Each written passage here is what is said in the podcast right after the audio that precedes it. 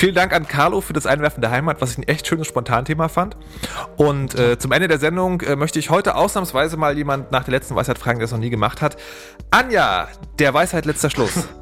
Ähm, ich zitiere einfach an der Stelle passend zum Thema Heimat äh, Theodor Fontane. Theodor Fontane schrieb einst, erst die Fremde lehrt uns, was wir an der Heimat besitzen. Gott, das ist so tief. Der Dichter, der Dichter, der kriegt was auf die Lichter.